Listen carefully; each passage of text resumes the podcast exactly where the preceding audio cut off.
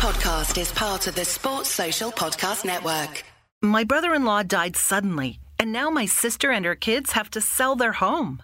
That's why I told my husband we could not put off getting life insurance any longer. An agent offered us a 10 year, $500,000 policy for nearly $50 a month. Then we called SelectQuote. SelectQuote found us identical coverage for only $19 a month, a savings of $369 a year. Whether you need a $500,000 policy or a $5 million policy, Select Quote could save you more than 50% on term life insurance. For your free quote, go to selectquote.com. Selectquote.com. That's selectquote.com. Select Quote. We shop, you save. Full details on example policies at selectquote.com slash commercials.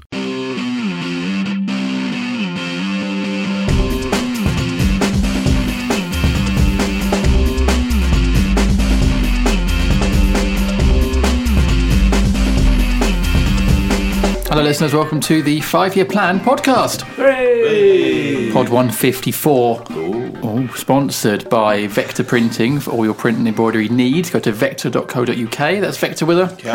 And JCIS, the global research and brand consultancy from South London. Visit jc-is.com.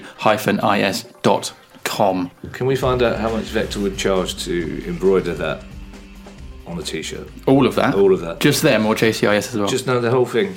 Onto a Oh t-shirt. no, no, just JC. You wouldn't be able to fit that on a JD size t-shirt, Yeah. would you? Endicott would be You fine. could, well, you, could put true. it, you could put it on the back, some on the front, some on the back. Just because he's not here, let's not indulge in Endicott sizes and jokes. So yeah, And that engaging when he is here too. so Endicott's not here, but Kevin Day's here. Hello. And Ali Street is oh, here. Oh, hi. How are you, chaps? I'm, I'm fine. I'm, I'm unfortunately even at my advanced age, I still allow defeats to ruin my whole weekend. But, Well, uh, let's start- I'm fine. I'm fine. Let's start there then. Let's start with the Premier League. I'm fine. We're doing very well. Let's start with the defeat at Leicester then, um, which is the last Palace game, 1 0. Jamie Vardy scored, seventh goal in seven games for him, which is uh, equals records by other good Yeah, strikers. best striker we've ever seen. Blah, blah, blah, Yeah, blah, blah. yeah. Um, what, what, was it about? Was it a bad performance from Palace, or were they were they a bit unlucky? Well, I didn't see the game, but first half apparently was pretty lacklustre. Um, second half better, but probably have to bear in mind that three of the back four probably not our first choice back four. How do we think of those two? Because Mariappa came in, and then Kelly was moved to left back. Yeah. Do we think they did all right? Kelly, Kelly before was sort of done all right for us at left back. Again, without he? seeing the game, it's hard to tell. But I think just the mere fact that it was, you know, it wasn't three of our starting back four, without a recognised striker. Leicester are mysteriously a team in great form, Mm-hmm. playing very well. Jamie Vardy's the best player England's ever seen, and should lead, will lead England to World Cup glory. And apparently. has been now linked with Real Madrid. yeah, good luck with that. Are you uh, serious? Yeah, seriously. Yeah, for You've Vardy, made that up, haven't you? No, genuinely. Good. I mean, Vardy. I mean, I'm slightly. This is all slightly sour grapes and jealousy because we haven't got somebody who can score like he can. But he hasn't set the world alight when he's played for. Not got anyone who can score. Well, basically, yeah. Yeah, I mean that, that would be a good start. And I'm not looking for seven and seven. I'm just looking Yeah. for like one and four. yeah, and there's a certain there is a but, but Leicester are a decent side at home. They play with a certain tempo and a certain pace that we obviously didn't quite match. Mm-hmm. But I think the thing to, to grasp hold of is that we are seventh in the Premier League, and that's Yeah. that's very good. It's the I think we've all sort of bought into the fact that our, our away form. I think we get so optimistic about away games that we're slightly surprised when it doesn't quite come off. But we lost one 0 away to a form side in the Premier League, so there's no there's no disgrace. And, and let's be fair, unfortunately, from uh, for all the praise we've heaped on Hangeland, pretty much came from one individual. Well, that's all, I mean, that's all it was as well. Yeah, I mean, yeah, yet Leicester yeah. did have a lot of certainly in the first half Yeah. street, didn't they? But in terms of actual clear cut chances, they hit the post with that Albrighton shot. But aside Yeah. from that, again and again, like the West Ham game to an extent, Palace I was thought they- solid and kept them at bay. I don't know. I thought they looked more dangerous than us from the breakdown every time ball was turned over. Like I, I did worry about their ability to sort of get in between that area between our midfield and our defence. I mean, other than the fact that we don't have a recognised striker, our front four's looking dysfunctional. I'm still not Mm. sure about the mix between Cabaye and McArthur at the base of midfield. We've got no defenders left, and uh, Hennessey's footwork is shocking. I thought it was a great Saturday. Genuinely Okay. enjoyed it. Well, I think that I think oddly, well, Cabaye's not. I think- we have discussed the Cabaye McArthur thing quite a lot on the pod, and the, we have got options in midfield. Cabaye's always going to be a starting choice, but you know, just going forward the mid, they're not. They're sitting for me. They're sitting too deep. basically neither of them are getting forward enough, and then Puncheon still seems it's not quite the force he was. It's not quite working up front. Whether that's down to the lack of a, a, a, a nominal strike, I don't know. But it's interesting that Pardew's talking up Connor Wickham again today. But his goal record in the Premier League is not brilliant. I mean, it's clear that he's going to get straight back in the team when he's when he's fit. Bamford came on. There's clearly an issue with Bamford. That's interesting that Bamford comes on the week after Chelsea save. He doesn't get Hmm. more games. He's coming back. I thought he did okay. I thought- though. yeah, I thought he was okay. thought he, he sort of made a bit of a nuisance of himself and won a few headers. I mean, his his runs weren't at times the most clever, um, and arguably didn't get himself into enough genuine goal scoring positions. But I thought his, his link up play was okay. I mean, he didn't look terrible. Um, Which is ideal and a great recommendation of a player, isn't it? I mean, It's, it's, it's an interesting one. Like just- just said said it last week, and I think in some ways it played out in a slightly similar way to parts of that West Ham match. In that, you know, the front four just again looks fairly dysfunctional. The ball was coming back far too quickly, and because of that, Cabaye and McArthur just look a little bit flooded at the base of midfield because they don't have that physicality when the ball's con- constantly coming at them. And as mobile and dynamic as they are, and they are both of those things, it's very difficult for them to show the sort of physicality to to really guard that deep area if they're constantly having to deal with you know, a, a front four who can't retain possession at the moment or create a great deal. I mean, the first half I thought we were, I wouldn't say abject or, or terrible sort of words of, of that sort of ilk because it didn't look like Leicester were going to score at will or anything stupid like that. But we didn't really look like a team that are going to score at will or at all mm, ourselves. We're You know, definitely second best, goal, aren't we? It's one goal in six games now from open play, which mm. is just not ideal, really. And Well, doesn't that in itself point, point to the main the main problem at the moment? There's no cutting edge up front. Well, there's well, no, there there hasn't been all season. I mean, also there's two things there. Cabaye, I don't think any of us thought that Cabaye was being bought as a defensive midfielder. We're, we're not seeing he's not getting the opportunity to create further forward. I think a lot of us thought he would play in front of possibly Ledley and McArthur, uh, which would create problems elsewhere for people like Puncheon. I think the, one of the reasons that Pardew's probably so keen to get Wickham back is that Wickham will win a lot of free kicks in and around the box, which until we buy a striker in January or the summer, it's going to be probably our best option. But to be fair, it's been our best option for goals i- i- for our, our entire time in the Premier League. We've always looked more likely to score from set pieces than we have from hmm. from open play. We've had some good moments from open play this this season, mainly against lesser teams. And I think we shouldn't forget, as as with West Ham, I think some of us probably underestimated West Ham and thought they might be in a false position and uh, felt the same way about Leicester. But Leicester clearly are not a fluke, despite me thinking that Ranieri was a terrible decision. Leicester are playing really well. They play a high tempo, energetic game. So it isn't on paper. It's not. You know, if we'd lost to them last season, in that game we beat them one 0 that would have been a terrible result. But that wasn't a bad result. We're still seventh in the Premier League, but it's just not quite sparking in a way. But to me, you know, we've also had this conversation. There aren't that many times, probably partly, partly against City, probably, and the whole of the West Brom game. There aren't that many games where we've said, yeah, we were good for the entire through the entire game. We've had, But really we've also not had that many games where we- we've been No, no, we haven't. We second haven't. best all I- game. That's why I'm. That's why I'm still quite optimistic, and I'm still encouraged because I think there's a lot more to come from us. I think. Hmm. I still think that Pardew hasn't quite found the way to get the best out of Cabaye, or and hasn't solved that forward conundrum, and hasn't worked out Puncheon. Isn't quite the force he was at the end of last season, for but he's still a good player. Bolasie seems to be the one that's undroppable at the moment. He's he's he clearly can't work his make his mind up about Sako Hmm. or Zaha.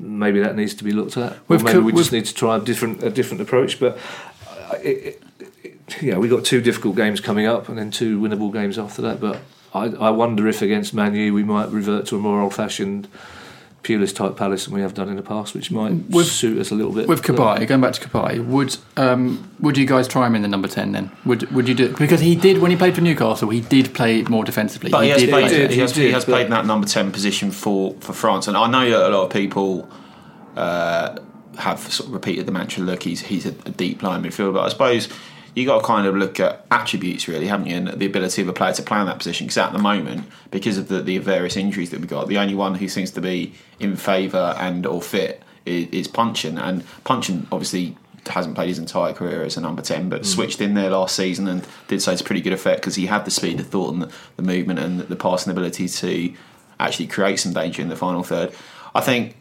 one of the things that Cabaye clearly brings to the team is the defensive side of his game, the interceptions, the, the tackles. Everyone's been pointing to those stats, and probably rightly so because they've been very impressive this season.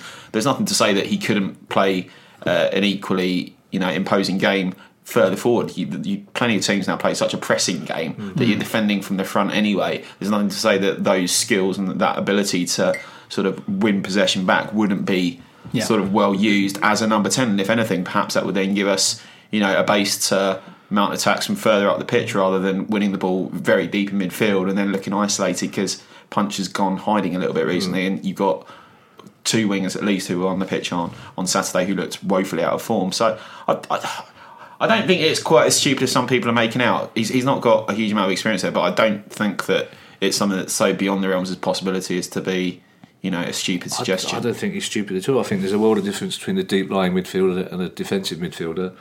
I think you can be very creative from the deep line position, like Hoddle used to be, but at the moment he hasn't got the opportunity to be that creative because there's not that much going on ahead of him. And Well, it's think- coming back, isn't it? Yeah, and I, I think there are. I think there are other players in the team who could do the defensive part of his job equally as well, and I would like to see him slightly liber- give him the liberation to play a little bit further forward because, like like Streety says, he can win the tackles there. Yeah, he's got more options if he wins the ball further up. I just think it might be time to possibly give Puncheon a rest. I don't I don't know who you. uh, Yeah, the front four is a problem. It's, it's definitely a conundrum without a, a, a focal point striker, if you like. But hmm. Pardew's never particularly liked. You you always got the impression that he picked Murray sort of despite himself rather than uh, hmm. out of any enthusiasm. But clearly, that front four, yeah, there were glimpses against Man City in the first half when there was that movement and it looked really good. But at the moment, it's not quite coming off, and there's just a big. It seems to me that there's a big. Just watching the highlights, there's a big gap between Cabaye and, and McArthur and the, and the the front four, and those they're not doing enough to. But it's to also a different in- front for every game. Yeah, It switches Yeah, every I week, doesn't it? I don't think there's any doubt that come January, which is the worst time, I, I think I wouldn't be surprised if we're the club that goes in for Charlie. We need. Depending on how Wickham does, if fit, when Wickham, fit. there's nothing about Wickham's past. I think Wickham is a really good footballer, but there's nothing about Wickham's past to suggest that he's suddenly going to score 20 goals for us. I mean, i again, he will hold the ball up better and bring other people into play, and he's strong and he's physical, and you can't boss him about, and he will win us free kicks in and around the box. But oh, he's not a natural striker. Weren't we, weren't we, all, weren't we all saying, maybe not, but questioning whether Murray would do the same thing start of last season? And he proved himself to be someone that could go on a run, not 20 goals a season, but Yeah, could score regularly. I- I- we we will go around in circles on the Murray argument in every pod, and I, I, I'm still one of those who think that we got the you know five million quid for Murray was good value. I, I, having said that, I accept, as I said after the West Ham game, I had no real argument for those players, those fans who said we could have done with Murray. But there again, you saw Bournemouth give a goal away yesterday when Murray failed to control the ball in the middle of his own half gave away a free kick, uh, which we saw time and time again for, for us, and Tottenham scored from the resulting free kick. So I, I, I, don't think we should be being nostalgic for a 33 year old who got who had and I couldn't be more delighted than anybody else that he had a, a really good spell. He had his best But he's years not. But he's at not. Yeah, but he's not. He's not the answer. He wouldn't get us 20 goals in the Premier League. It's just it's, it's bad timing, isn't it? The Murray and then we can get injured. I think more Well, than and- anything else. and Chamakh being out as well. I mean, I and Bamford, the, the, that's, uh, which again, Bamford's non-involvement is a massive mystery because yeah, the depth should be there. You know, I, I'd be interested to see whether Gayle starts again on. Fraizer Campbell, we're not particularly enamoured with after Saturday. is anyone ever enamoured with Fraizer Campbell? Yeah, he's always Some put people like him, but but it's- shifting, it's- yeah. It's just shifting, but we're, it's it comes back to the different expectations now. We're, we're, you can't be sort of emotional and about players now. You, you can't just sort of out of a sense of loyalty say yeah keep him on. We, if we want to continue doing well in the Premier League, we need Premier League players, and God love him, he's not. Really, I think arguably Gayle could be in a different system, but if we haven't got them and we haven't got time to see them come through the youth, we need to we need to buy them. And there's no real problem in the rest of the team. I don't think.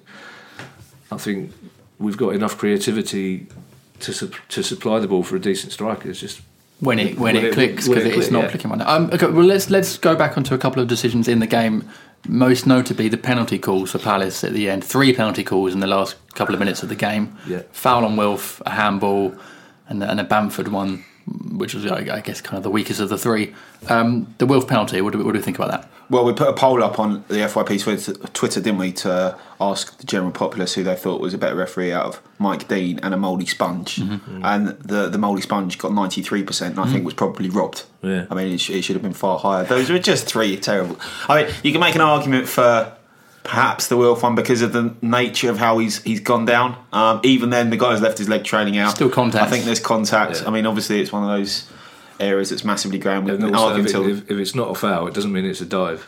That's the other thing as well. Well, I thought There that was seems to be- incredibly harsh, to be Yeah. honest. Um, There seems to be no grey area anymore for referees. If they don't give a penalty, they almost in, always give a, a yellow card for diving, which is which is wrong. I don't know how he didn't give the handball, frankly. I mean, looking back at them, that, that looked uh, to me to be the clear cut one. Um, you know what you're going to get with Mike Dean. I mean, he'll he'll have some days where he is actually quite a good referee, but there's just such an overwhelming, pervasive hubris about him that when he, he does have a bad day because he's so convinced that he, you know, is the world's greatest referee, it'll just end up looking rather ridiculous like he did on Saturday. There's clearly something about, and I wouldn't say this on a general football podcast because people would laugh at me, but there's something about Dean and Clattenburg and Palace that doesn't mix. It's that's why I like John Moss. John Moss seems to like Palace. Hmm. Yeah, he doesn't clearly because that's implying that he's hmm. he's biased in some way, which he's not. But for some reason, we seem to get more 50-50s when he referees than we do when Clattenburg and, and Mike Dean referees, and I don't know what the answer is. And most other football fans would say you're talking nonsense because it's not true. But it, from a lot of experience, mm-hmm. Is it a your heart, reputation thing? your heart. I don't, Wilf, I don't think uh, any- Wilf as a diver or get win penalties, that kind of thing? I don't think there's any penalty that Wilf's got this season that wasn't a clear cut penalty. The one against West Brom certainly Yeah. was. The one against Watford. Watford, certainly was. Yeah. There will always be some referees, I think, and you're talking about the more experienced ones and the ones with the egos, the ones who like the attention, who you probably have to convince more to give a to give a penalty. But there again, Clattenburg gave the one against Gayle, which uh, in normal circumstances you, you would expect him not to give. So we're kind of yeah. The truth is they're not biased against us, but yeah, I'm, that's not going to stop me saying it. No, but they are. they're they still seem- human, but, yeah, but experience seems to indicate that though there are, there are two referees that your heart sinks a little bit when you see their names Hmm. at the back of the program and or you hear them announce. So and there is a certain look at me, I'm more important than you are element. They clearly seem to enjoy waving people away, and you know, but. yeah. Yeah, we saw you saw that with the Sunderland Newcastle game. You can argue about whether it was a penalty all night, and the fact is the ref doesn't give it. And it, in the end, you shouldn't really be. You know, you should play better for the, most of the rest of the game and not have to rely on. You're talking about the Coloccini. Yeah, I mean, it was never. I mean, it was never a penalty. I thought it was a penalty. I thought it was a penalty, but not a red card. I don't think it was. Uh, I thought it was with a, Kevin. thought it was the sort of thing you see all game. They, ne- they never What, get a given. shoulder I think barge? Fletcher. Yeah, they never I get think. given. I think the, They never get given I think the problem was. I think Fletcher Anywhere. went down too easily, and the problem was the ball was quite a long way from Coloccini, so it looked. It didn't look like he was just shielding it. But it's one of the. You, again, that's the beauty of football. You'll argue about it all night. Yeah. You'd be furious if it was given against you, and you'd Absolutely. like it was given for you. But at the moment, we don't seem to be getting them. It's even even again. There's a big debate. You know, Yaya Toure not booked for a f- quite a bad foul in the first five minutes of the City game. And Martin Tyler, the commentator, said, "What's the difference between that and, and Gayle's booking last week?" Yeah. And this nonsense. And Gary Neville and then Danny Murphy saying, "Well, no, it's a, it's a Manchester derby. You can't book somebody that early on." Bollocks. Yeah. It's either a foul. It's not a foul. Well, it's the difference that Gayle's Yeah. a Crystal Palace player and he's not a Yeah, Man yeah. City player. Yeah, well, also, yeah, also Danny Murphy talking about the uh, the Mane foul, the second yellow card, exactly the same as Gayle's last week. And Gayle's last week, he said Gayle was an idiot for getting involved, and he said Mane shouldn't have been sent off because it was a striker's tackle. So, you know, that again, the, the other referees wouldn't have sent Gayle off last week, but mm-hmm. you know, as we said, Gayle shouldn't have put himself in that situation. We shouldn't be giving the referees a chance to. Give bad decisions, and in the final analysis, we should have played better against Leicester rather than relying on referees Well, to I mean, give us decisions. Yeah, very true, very true. Would that and, and would having any of the penalties at the end of the game been justified? Would would Palace have getting a sneak and a one-all draw been a justified result over When does, the balance that, of play? When does that matter? I'm just, I'm just, I'm really, when offering does you. justificate? When Well, obviously never. I but- don't know. Without seeing the whole game, I, I uh, just looking at the highlights and no, but that again, it doesn't matter because we've been robbed enough times.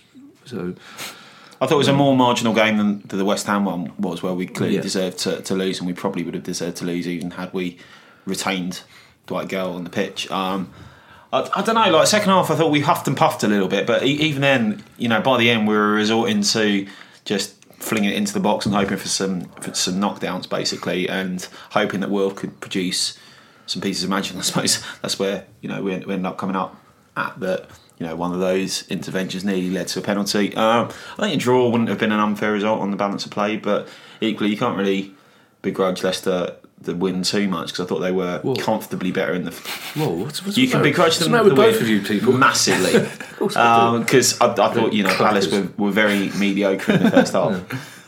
Um, but having said that, would you know, I, I, and I think you're right about the West Ham game. I think the Gayle sending off masked the fact that West Ham, with hindsight, were a better team than us on the day. I thought it was a mm-hmm. good game and we played all right, but West Ham were better than us. Uh, and you know, the the Leicester game, we didn't get that that sort of rub of the green in, in a sense, a negative rub of the green to hide the, the deficiencies. But they're not massive deficiencies. We- It's where we didn't play well and we could still have got a point out of it. And we're still seventh in the Premier League and we've still got players to come back. So hmm. it's it's again, it, as we said last week, it's a measure of how well we're doing that we're frustrated and disappointed by these results. But hmm. they're not vital. They're not vital. They're not. We, you know, you look at the league table. We're, st- we're still. Well, it's 10 games now, isn't it? Yeah, yeah. Which is what we always say is sort of that when the Yeah. table starts to kind of take form.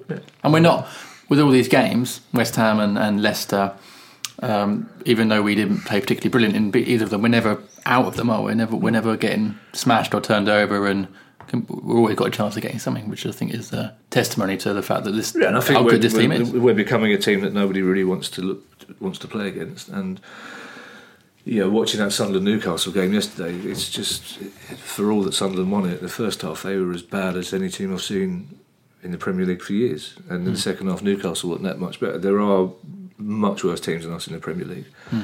and it's been a while since we could since we could say that. I think.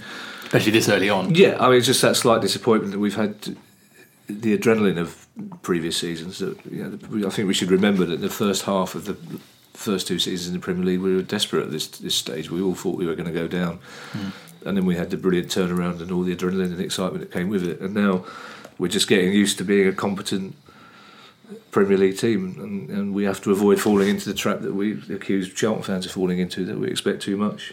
Did, you- did you think that would ever happen to Palace fans? I think, uh, yeah, of course it will. We're, we're, we're, yeah. Well, you've It's- still, it's still got people isn't it? overreacting, haven't you? Yeah. Already to uh, sort of the last couple of results. Yeah, it's, there's still people. There's people already go oh, two two defeats, two defeats on the spin, not scoring many goals. But yes, it's, it's human nature. Palace fans are the best fans in the world, but we still have some human beings amongst them, and some of those, some of those human beings will, you know, expect too much or overreact to various games. But uh, I, I wouldn't like to get into a situation where, because I really enjoy the fact that we are until this week we're winning more games than we're losing. At the mm-hmm. moment we're on five and five. I wouldn't like to get to a situation where, because of two bad results against two difficult teams coming up, we need to beat Sunderland and Newcastle because that's when you know the tension starts to creep in. But But that is the way, and we've said it before on the pod, that Pardew's teams seem to have this pendulum kind of motion where they win some, they lose Yeah, some. yeah. Tend to not draw any. We're the only team left now that hasn't drawn That a game drawn, yeah, yeah. in Which- the Premier League. I mean, yeah. do we accept this is just the way it goes with the Pardew team? yeah, if it carries on that way, I wouldn't be unhappy. I mean, you just have to look at Chelsea. Chelsea have lost the same amount of games as we have, but they're six points behind us because they've drawn games. So Pardew's always seems to have that positive attitude. It's much better to to win and then lose than draw two and then oh, I've just confused myself now. No, that's true. That, that, that- do the that's maths. maths. Yeah. That is genuine Yeah. maths. That is a thing, I think. Well, I'm, I'm glad we've proven that three is bigger than two. Yeah, how long is Souaré out for? Is he? I don't know. I genuinely was very shocked when the team Right. was read out on Saturday. Did not know he was injured. So But hopefully, Jen, that came on again. That's another positive. and played very well. And played well. Yeah, Yeah. Had one. I mean, had one at that point in the game. He got one job to do, but Yeah. did it did it very well. Swashbuckling, wasn't it? Very much so. yeah. Yeah. I, I thought it was quite quite fun to watch actually. I, his- his I, I performance. do wonder if there's a Pardew likes the occasional wild card. I wonder if Jedinak might start on Saturday, but we'll save that for the, Part the inevitable part three. Yeah. Um, couple more points then for part one. Hangeland been brilliant for us recently. clanger for the goal. We, we let him off for that. He's kind of one of those players, isn't he? That when your team's playing well, because of the manner in which he plays, which is this sort of slightly calm, uh, Like passing, Iceman kind of passing, giant. passing centre back, um, you, you kind of feel that he's great to watch. But as soon as it's a bit more backs to the wall, he does worry you, doesn't he? Because obviously with Delaney, Delaney, you know what you're getting. You're getting a diagonal left to right ball that's going 60 yards into the air and up to the, the centre forward. But you know it will go he's when it needs to go. But, but because he's he told will because get rid of it because he's told to do that. because he Yeah. I'm, I'm, I'm, I'm, I'm not passing you know uh, casting aspersions either way but you know that Damien if he needs to get rid of the ball will do so is, is not scared to be a little bit more direct than than Hangeland whereas when when you're slightly under it a little bit in terms of your form and in terms of how the team's playing Hangeland can start to look like a liability a bit quicker than Delaney can I wouldn't be surprised just because we've had a couple of losses now if, if Delaney's fit enough I wouldn't be surprised to see him come in against Man Well, he was on the because of that. bench on yeah, I don't think Hangeland gets any blame for the West Ham performance or result, and I don't think after one error we should be getting on his back. He's been really good for us, but for all that Damien, when he was on the pod, tried to convince us that he was finding it hard to get back in, I think Delaney's always going to be first choice, and I think Hangeland knows that mm-hmm. as well. I think we all know what our first choice back four is, mm-hmm. and we haven't been able to play that for for quite some time. And the worry is that it might take some time for them to play themselves back into into fitness. But I would expect Delaney to be, if he's fit, to start. I, he'll probably start against City on Wednesday night. Wednesday, I would have yeah. thought, but I'd be amazed if he didn't start if he's fit against United. Um, But uh, Hangeland, I think Leicester was one of those games we was we were a bit worried about Hangeland before the West Ham game because of their mobility. Leicester have the same sort of mobility, but I seem to cope with it. Well, he reads it well. Reads the game. He's very Yeah, experienced. reads he's, it he's well. allowed, he's allowed one mistake. It's, yeah, exactly. And and to be honest, that's all it was. One mistake, Yeah. and, and that was what the difference between the two teams. And Vardy's the best striker in the world ever. So you know. Similar time, similar, similar time last year. You know, Scott Dann makes a pretty similar error in some ways against Benteke Yeah. in the in the Villa game. No one was calling for him Yeah. to immediately be hung from the Yeah. roof of the homes there or anything. So I don't think anyone should be. And I don't, in fact, I don't think anyone has been about Hangeland. You know, he's been pretty good at the start of this season. So I'd be a little bit harsh to then go and castigate him too much. For Although I suppose those fans of uh, McCarthy and goal would say, well, okay, he gets different rules for for Hangeland, but which is a fair, which is a fair point. no, it's not because it was against my opinion. But But, but I mean, it is, yes, it is a fair point. Because- but McCarthy made three or four. in in successive Yeah. games. But again, goal. We said before, yesterday, who made three or four in the same game. Bournemouth, The Bournemouth most keeper. Astonishing. After Boruc yesterday was just I've not seen, not seen him. oh, we'll see if you can get just, get- just get the highlights of his his errors. Um, one more thing then. Um, Bolasie, what's the, what's the deal with Bolasie? Been been very See, I- quiet I last think- week, hasn't he? he's he's certainly out of form. I think you've got to cut the guy some slack. He's had a, a major life changing event recently, Yeah. and I think anyone in that situation, no matter how professional they are, no matter how naturally talented they are, no matter what field they they work in, it's going to have an effect. And Well, I know that. well, hmm. precisely. Um, and I think, you know, it can't be a complete coincidence that the two are correlated. Hmm. I mean, yeah, players fall in and out of form all the time, but his demeanour doesn't look quite as sort of smiley and happy as it hmm. has done in the past.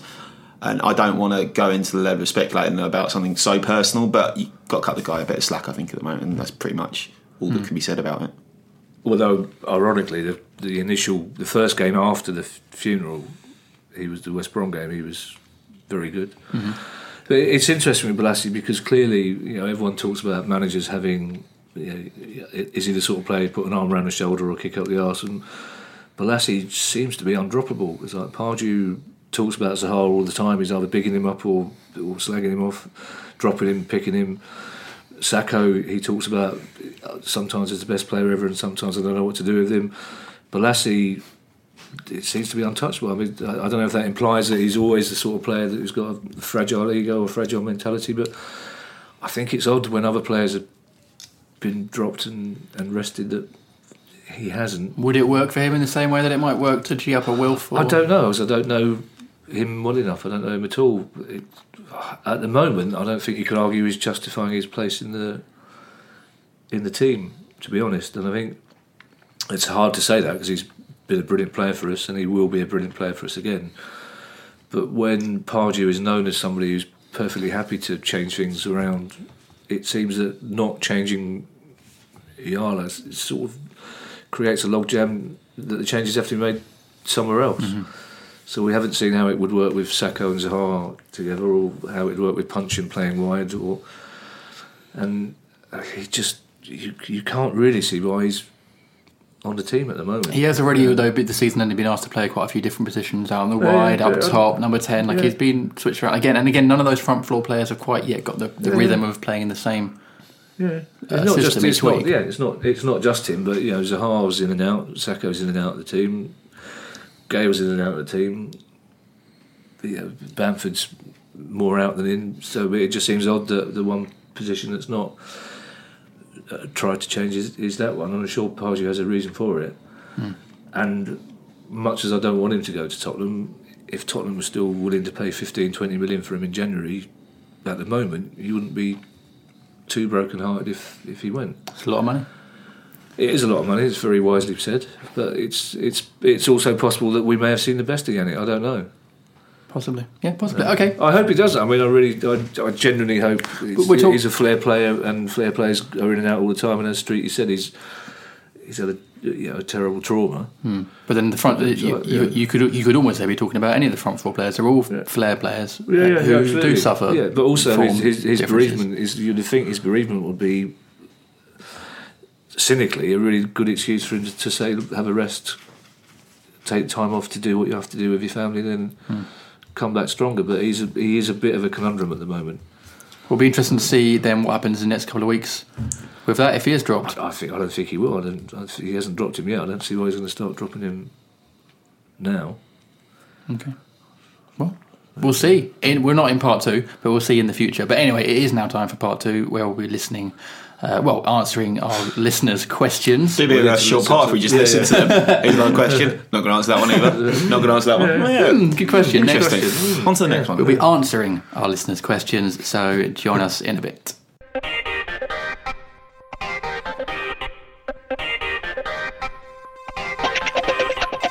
Hello, listeners. Welcome back to the Five Year Plan podcast.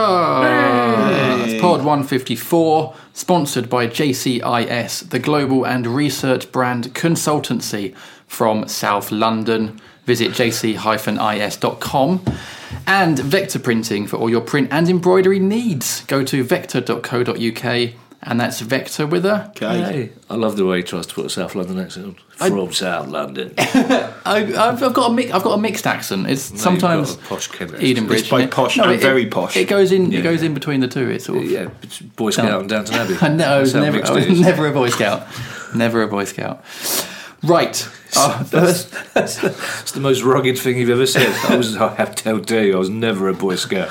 uh, our first question comes from Keith Roberts. Hi, Keith. He's put neither McCarthy or Hennessey, this is his opinion, has made number one spot their own. Is it time to recall Jules? Bit harsh on the two keepers there. Um, I don't think so. I think they're both at a very similar level, and I think um, Speroni hasn't now played a first team match in. When did he last play? End of last season. In the last last game, What was the last game of last season? Swansea. Swansea. Yeah. So that's what sort of four or five months now. Longer than that. Six months. Yeah. Yeah, I think I think the acid test for whether Speroni is still involved is the League Cup team against Man City. Mm-hmm. Firstly, to see how seriously we take it, but I suspect yeah, Hennessey played cup games last season. It might be, that, but I I really think if neither Hennessey or McCarthy is doing well enough, and I, I don't think Hennessey's done anything particularly wrong. Um, it's just not Julian. That's his problem. But I suspect that the answer will be a, nif- a different keeper entirely. I don't. I wouldn't be at all surprised if Julian doesn't play for us in the in the league again because I think he's had ample opportunity. He was fit when Mc- he dropped McCarthy. That would have been the time to put him back in. I'm still not sure about Hennessey, if I'm honest. I, I think his starting position is sometimes a little bit strange. It makes very bizarre decisions at times, and his footwork's not great. I mean, there was two instances on Saturday, and I, I don't want to keep on going into his level of micro analysis on him, but people were doing it with McCarthy. So it seems if you're going to be sort of Mm-hmm. even-handed, you do it with Hennessey as well. And there was the, the instance in the first half where he just completely loses the flight of the ball as Vardy cuts in and hits the post, and then doesn't react to the rebound either, which just seemed to be the, the most bizarre. He sort sort of- of sort of- looked like he was leaving it to go wide when it definitely wasn't. Well, yeah, quite. And, and in the second half for the goal, I mean, it, you can't blame the goal on him. It was clearly Hangeland's error that's let Vardy in. He's an incredibly dangerous player. But you do kind of think when you see Vardy going through, if he hasn't rushed out in quite the manner that he has and allowed Dann at least the chance to try and get back on him and try and draw him a bit wide, which Dann maybe can do. It, it perhaps doesn't make it quite as easy for Vardy to score. I think he probably still would score. Um, so I mean, if you're going to level any sort of criticisms at Hennessey for, for that performance, it would probably be for those two things. Arguably, though, given that the mistakes that McCarthy's made with some of his handling at times this season, and given the fact they've led to goals, you, you, you won't see anyone displace Hennessey, I think, anytime soon. Mm. Well, I also think working on the basis that it's, as we said before, three out of the back four aren't the right 3 mm-hmm. or the first choice. You imagine it's highly unlikely to disrupt it further by bringing a keeper who hasn't played for 10 games this season. Well, wouldn't that be the most quintessentially Pods thing? Possibly, ever yeah. might- yeah, let's just, let's just yeah. shake shit up. Yeah, possibly. but you know, you, you maybe you could argue that if if it was the back four that we would expect that you might bring Spurley, but I don't. I just think we have to accept that. And let's be fair, we've been saying this for three years. We've been predicting Julian's last season for quite some time, and I, I suspect that this is the final hurrah. But if it is, then he's gone out as a top flight Premier League goalkeeper and And a Palace legend. and a Palace legend. I don't think he'll go anywhere, and, and I assume he's been made aware of what the plans are. Mm-hmm. But, yeah, I mean Hennessey's. The thing with Julie as well, we forget that he had his moments when he wasn't brilliant, hmm. but when he was brilliant, he was kind of flamboyantly so. And I think Hennessey is a very competent Premier League goalkeeper, but he just. He's, he looks like every other goalkeeper, and Julian didn't basically. And he's, but as I say, his problem is he's not Julian. That's Well, I think McCarthy's Yeah. a fairly competent Premier League goalkeeper as well. So Given time, he could be, yeah. I, I think the big problem with McCarthy and Hennessey was that we weren't told who was first choice, hmm. basically, and they both suffered. McCarthy, especially, as we said before, suffered from you know, basically coming in from QPR's reserves to replace a legend. And if Pardew had said, "Look, deal with it. He's our keeper now," then you'd kind of you you sort of suck it up and deal with it. But I think everyone was looking for him to make mistakes and go, "Oh, he's not Julian." Hmm. And it's Hennessey's the same. But I, I haven't. I don't think Hennessey's a problem at all. To be perfectly honest. no, well, it's, it's, it's, it's just bad bad luck for Jules really that he's got two keepers like that. Also at the club. Well, it's bad luck or a If, manager. be play, if they weren't there, he'd be playing surely. Well, no, he wouldn't because it's bad luck. It's bad luck or a manager that doesn't think he's good enough to play week in week out. Because if he did, he would be. Basically, I don't think you can say it's bad luck for Julian that they bought two replacement goalkeepers in. Hmm.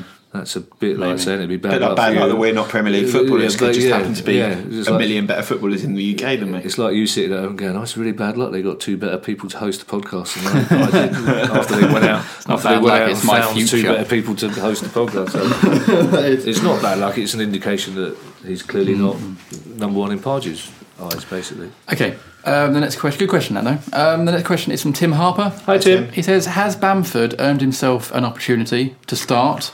Palace were certainly livelier the second half when he came on.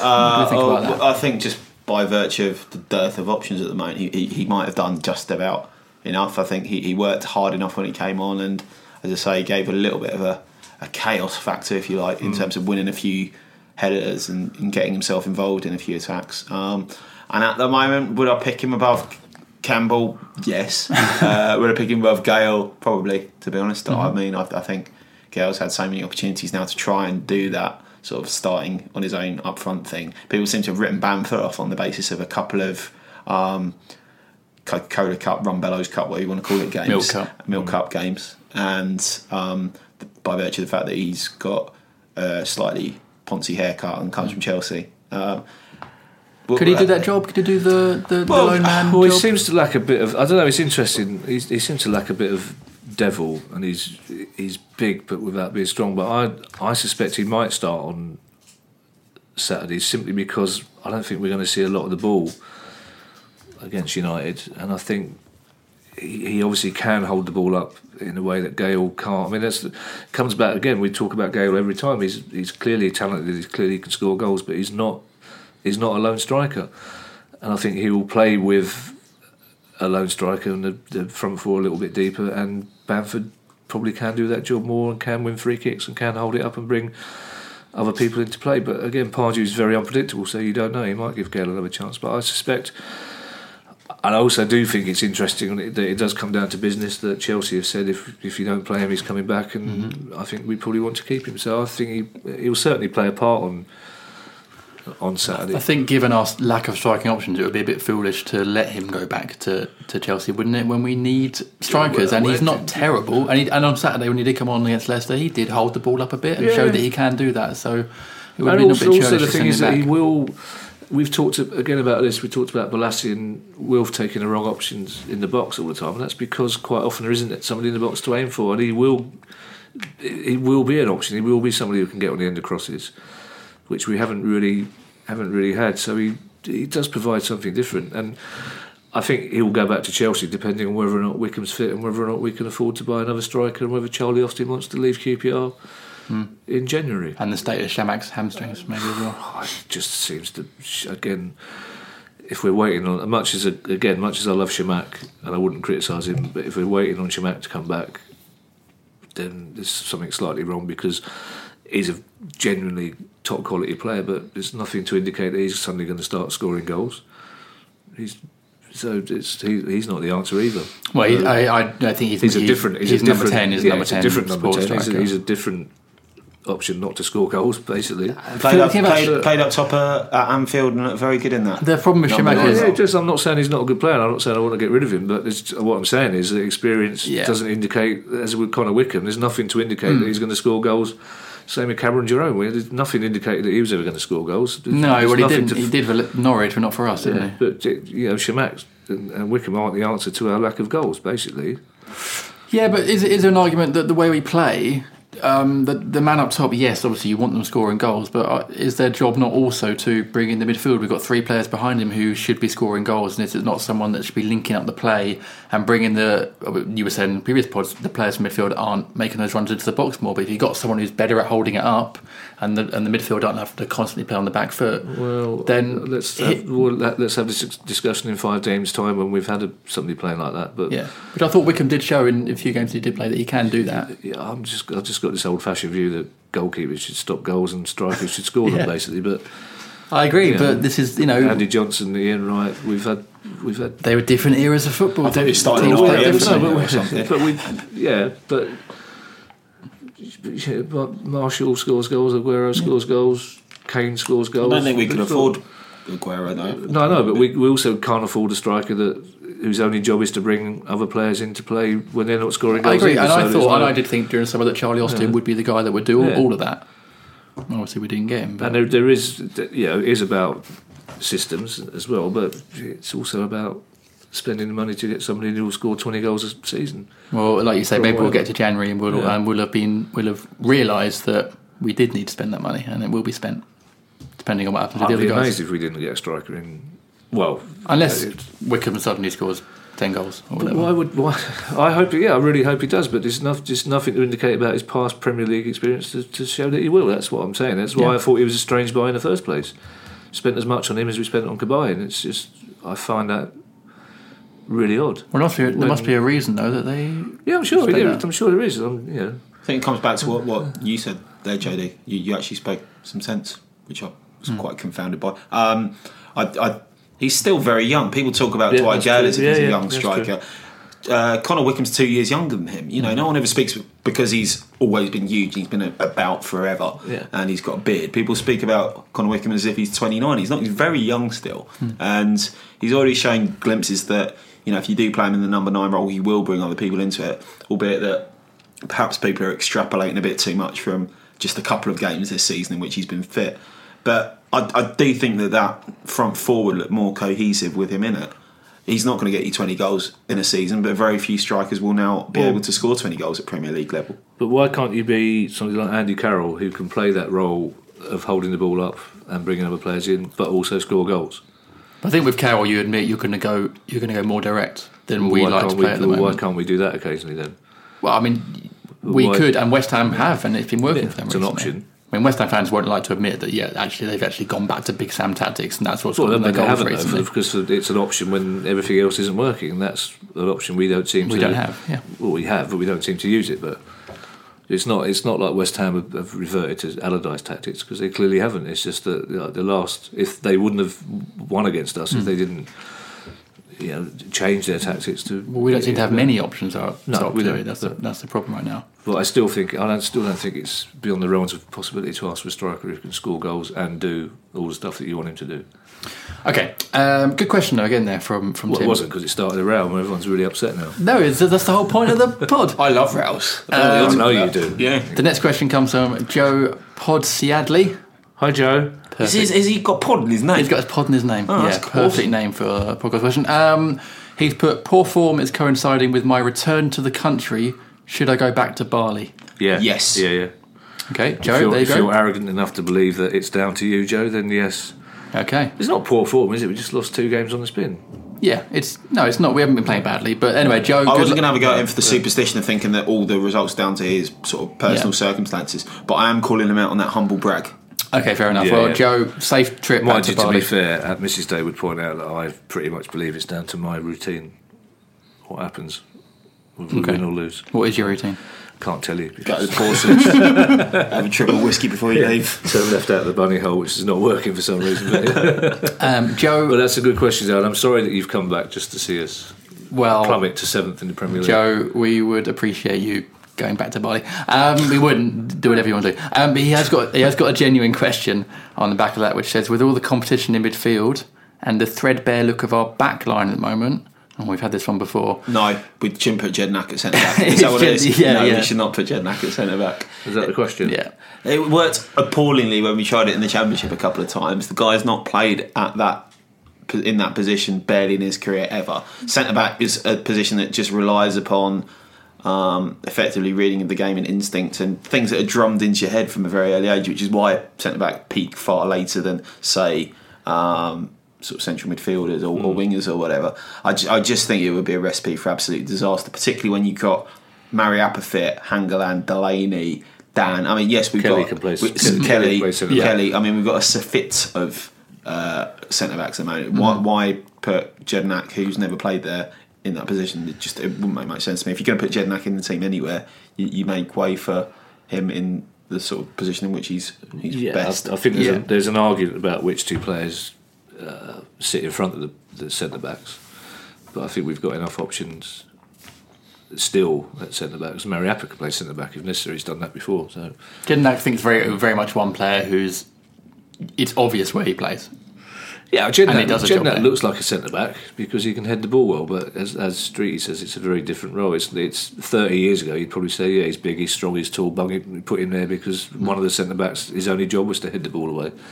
And the It's thing is, he does yeah. like running around smashing people, Yeah. which he can't. Which he did on Saturday. Which he Yeah, did do yeah. on Saturday, and it's great fun to watch. But you don't really want your centre back running around smashing people What, the whole what time. about Yeah. Jedi as a, as a late last ten minutes up front, smashing people Like up front kind of of the box? Fellaini sort of. Yeah. I, I wouldn't Yeah, mind that. I- I think I there could be a mind place for that. Yeah, I, I wouldn't mind.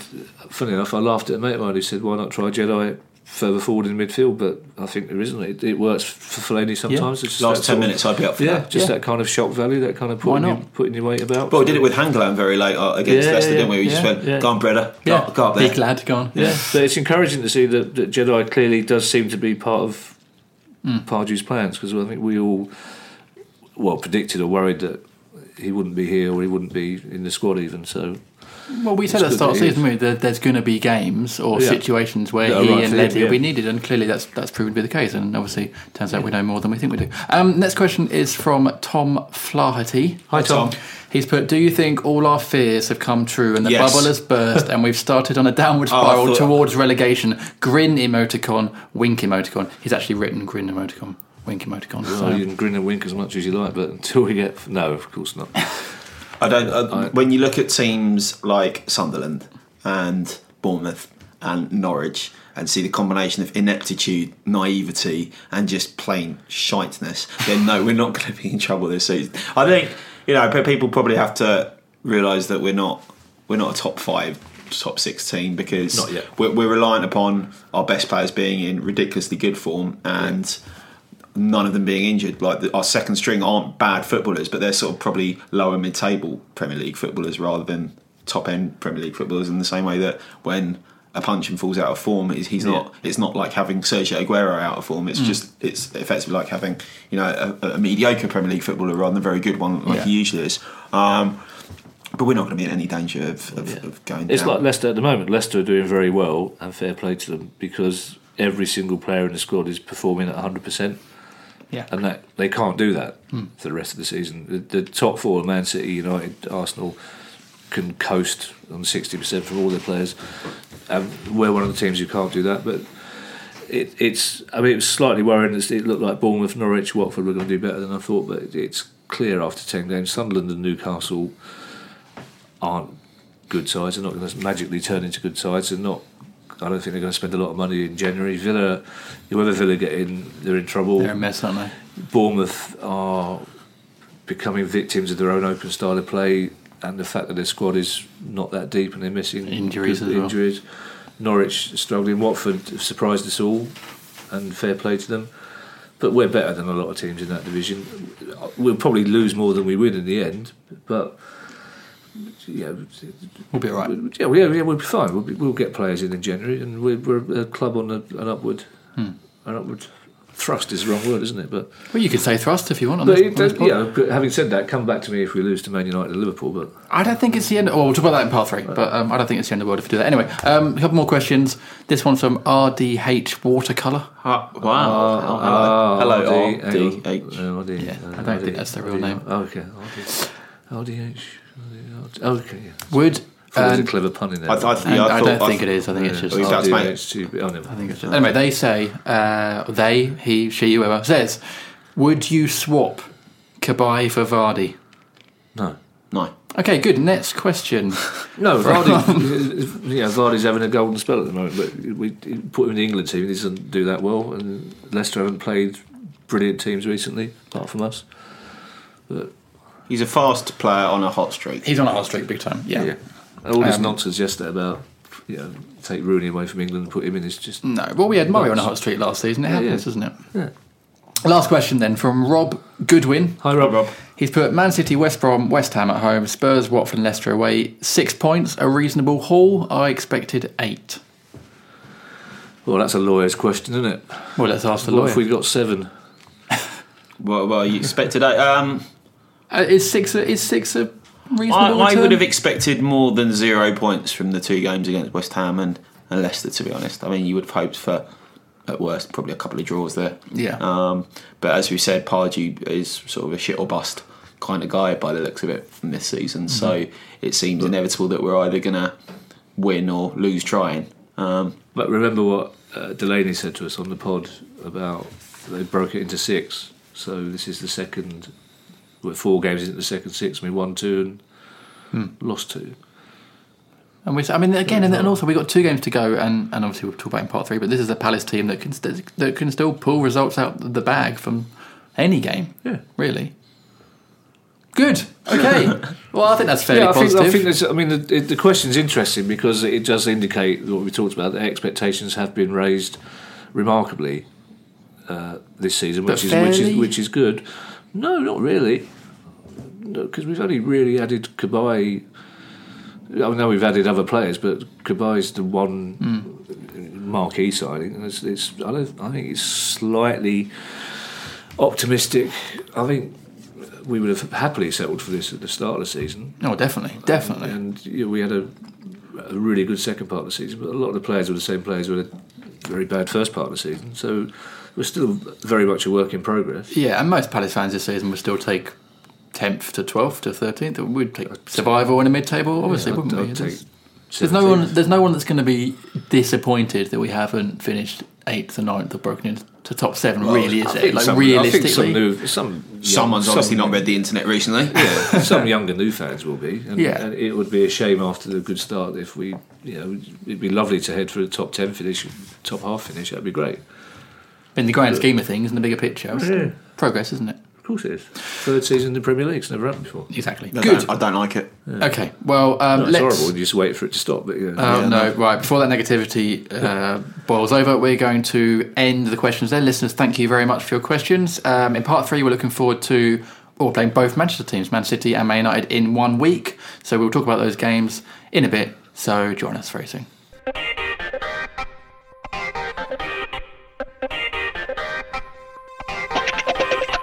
Hello, listeners. Welcome back to the Five Year Plan podcast. Pod 154, sponsored by Vector Printing for all your print and embroidery needs. Go to vector.co.uk, and that's Vector with a Okay. Okay. And JCIS, the global research and brand consultancy from South London. Visit jc-is.com. I try to do that in the most neutral accent Can possible. we just there. cut and paste those in next time? Nope, we are contractually obliged to do them. Um, Actually, so, two games Where's the coming contract? up this Yeah. week. I And will who's- show you who's later. obliged? Me. We have he's had it got tattoos on his back. two Wouldn't get a games. Palace tattoo, but he's had that tattooed on his back. Let- li- By we Vec- haven't got- by Vector. Oh, you brought it up again. We, haven't you? you guys wanted to do a quick part of three. We Oh, haven't yeah, got time sorry. to go into the, the tattoo thing. Although I did meet the guy Brad who con- constantly used to tweet us about it in the pub on Saturday, and he was asking again where the tattoos are. So that's for another pod, another day, because Palace have got Man City on Wednesday night uh, uh, in the cup, and then Man United at the weekend in the league. Man City game. Uh, we got a question from Domenico de Prospo That's a good name. Hi, Hi, Dominic. Dominic. who says, um, if we've got no injuries versus City, uh, who do you want to see up front, Gayle Campbell, or Bamford? So, uh, and I guess from that, what what sort of team are we expecting? I think he'll do his usual cup thing of bringing in a few second string ones, but he knows that realistically, albeit that Man City will play more or less a second string, their second string is probably still good enough to qualify for the Champions League. So you don't want to take an absolute pace. You say that, if I could just interject, I did do a, an interview with a City fan for Palace Fan TV, seamless plug, um, and he was saying they expect him to play a fairly strong team, Pellegrini, because he's been told each season you've got to win a trophy. Doesn't actually matter which one it is. So they think they, he thinks they might go for it. Well, that'll be interesting to see the relative priority of each club because uh, certainly, again, Damien on the podcast said that they were targeting the League Cup. Um, it's a kind of no lose situation for Pardew in a way because if we do go out of the League Cup to Man City, no one will be that disappointed. And also, it's a sort of game that Palace have conjured up good results from in the past. It will be. I can't. I can't imagine that Pellegrini would play a a real first team. But then again, as you say, his second team is good enough to win most tournaments. I, I think Pardew will play a fairly strong team, but maybe with one or two wild cards. Yeah, I think he will too. I think Yeah. he's going to try and go for it. Uh, unfortunately, we don't right now. We don't seem to. We've got a few injuries, which means that that bigger squad that would be great for doing having a cup run is slightly decimated a little bit. But I still think we've got the ability to. I think what would to be give it mean. I think it has the. it- It's got all the elements of a decent Palace. You know, big pitch. Man City fans get a bit cross if they're not five 0 up after twenty minutes. I'd, I'd like to see us go for it. Basically, working on the basis that I don't think any Palace fan would be that disappointed if we got knocked out. Also, last League Cup tie we played in Manchester, Yeah, Darren 2011 Yeah. Old Trafford, Yeah. and Darren Ambrose from 100 yards. So that was, you know, Yeah. good omen for us. I want to go back to that lad's comment. Yeah, So he's inferring from the fact that he said you've got to win a trophy this season that he's not going to go. Oh right, well we're in pretty good position in the Premier League. The only real genuine challenger to us at the moment is probably Arsenal, and we've looked pretty good in most games. And we've now got to win sort of two Champions League matches effectively to go through. Mm-hmm. But lads, we have got the Carling One Cup or whatever it's called these days. Let's prioritise that one. Of course, he's going to play more or less a the second. Carling string. One Cup. Yeah, we'll call it whatever. The, the, the, the Rumbellows Milk Cup. Uh, there's there's no way that Pellegrini is not going to drop a few players. I think there'll be some big. I think there'll be Yaya Toure, that kind of. There'll be some big names in there. I think he's got a big enough squad that he can he can still do that. Well, play, yeah, but play he- Toure for an hour and then. I, I think it'll be a vastly changed Yeah. team from the one that played on Sunday. For example, you know, there's no way that I, I wouldn't have thought Joe Hart will be playing. For example, they won't play um, Yaya Toure. I wouldn't have thought. I think they'll drop a lot of their genuine first choice. Yeah, I don't think they, first they, choice they, eleven. won't, they won't play Kompany. They won't play. I mean, your Kompany. Oh yeah, due to his injury, I think probably not. well, they played on Sunday yesterday. but was no, I don't think. Yeah, I'd. I'd, I'd be amazed if he played anything like a proper full stream side. well, hopefully he won't. But let's let's see what happens. But anyway, that we've then got Man United at home uh, on Saturday, and um, what are we expecting from that? Because Man United at the moment keeping clean sheets, they're quite tough, tough to beat. They're not scoring as many, Hmm. but they're not letting that many in. It's going to be another tough one for Palace, and the team that isn't scoring many goals. We played well against nil nil last season. Unlucky with a goal that sh- I don't think should have been allowed to stand. Mm-hmm. I would, ta- I would, I would take a point. I can't see a point. I don't see it being nil nil.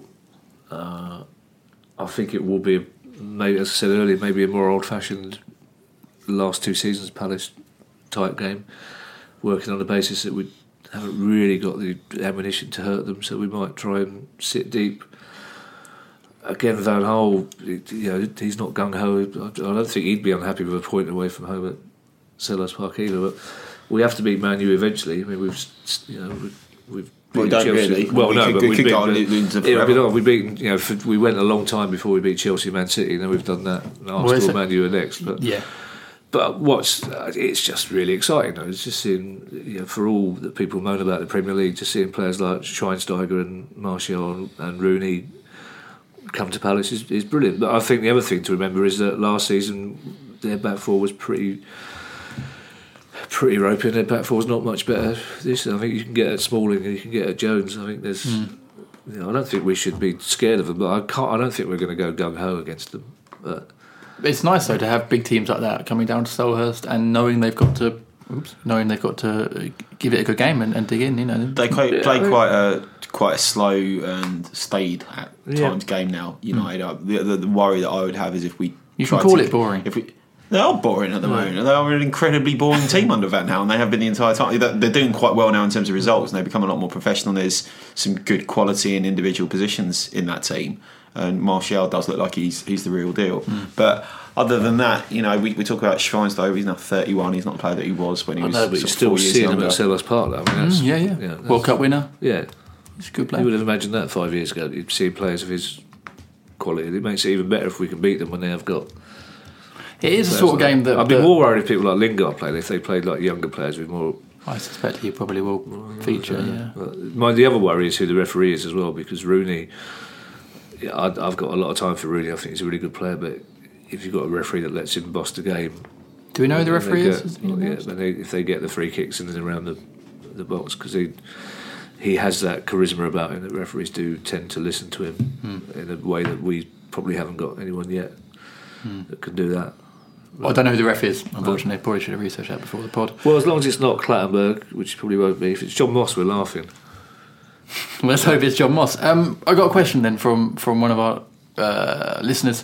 He Peter Hostakny, Hi, Peter. Hi, Peter. great name. He's put um, three upcoming nothing to lose matches: City, Man United, Liverpool next week. What do we expect from them? Are they? Is it fair to call them nothing to lose matches?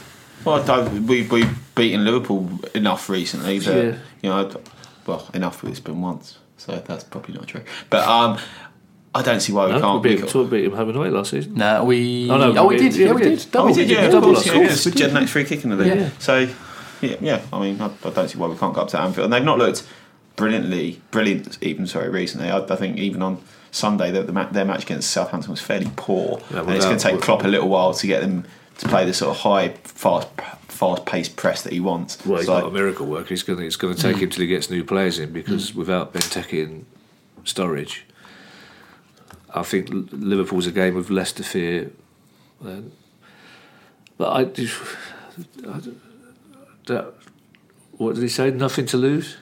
What do you expect from them? He then he's then got a little caveat. How many goals can we score in these three games? I just want a goal, like Yeah. from open play. I just would really like a goal. Yeah. I, I wasn't at the West Brom game, unfortunately, because I was uh, I was away for the weekend. So I've not seen a, a goal from open play since I don't know what the Villa game. The Villa game was probably the last time I saw a Well, goal it was from only open just play. open play, wasn't it? It was a corner that got played back, so it was technically open play, but it wasn't. Well, yeah. I'd like to see more threat from actually the other side of that. I'd like to see more threat from dead ball situations because we've gone.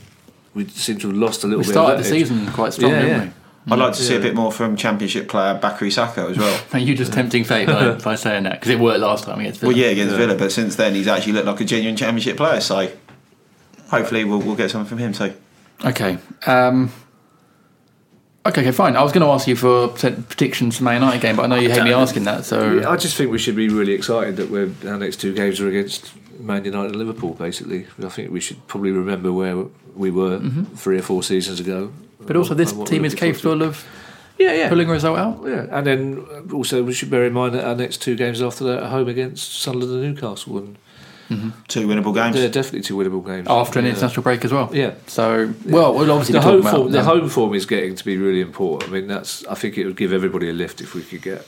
But we have had some very tricky, ga- tricky games at home. We have, and we've got another one coming up. But still, you know, we're seventh in the Premier League. So the team that's seventh in the Premier League should think they've got a really good chance against United, who are second, third, whatever. second now, I think. Yeah. Not that many points ahead of us, Yeah. despite the, how much more their squad is worth. True. Yeah. Good. Okay, I think that wraps up Pod 154 right there. So, chaps, thanks for being here. Or well, I, Well, you I live here, it, so so- Yeah, it's true. But yeah, um, yeah. And I've, now, I've now basically got rights of a tenant because I'm here so much. So, so thanks for that, Kev. good uh, listeners. Thank you very Thanks much. for coming back from work early to be here before you were, is what you meant to say. Um, For thanks. rushing Yeah, home. yeah, cheers. Thank you. We And really then you being late. appreciate it. Um, good listeners. Thank you for listening. Um, we will. s- You will hear from us after the Man United game. Uh, thank you very much, and see you again soon. Bye.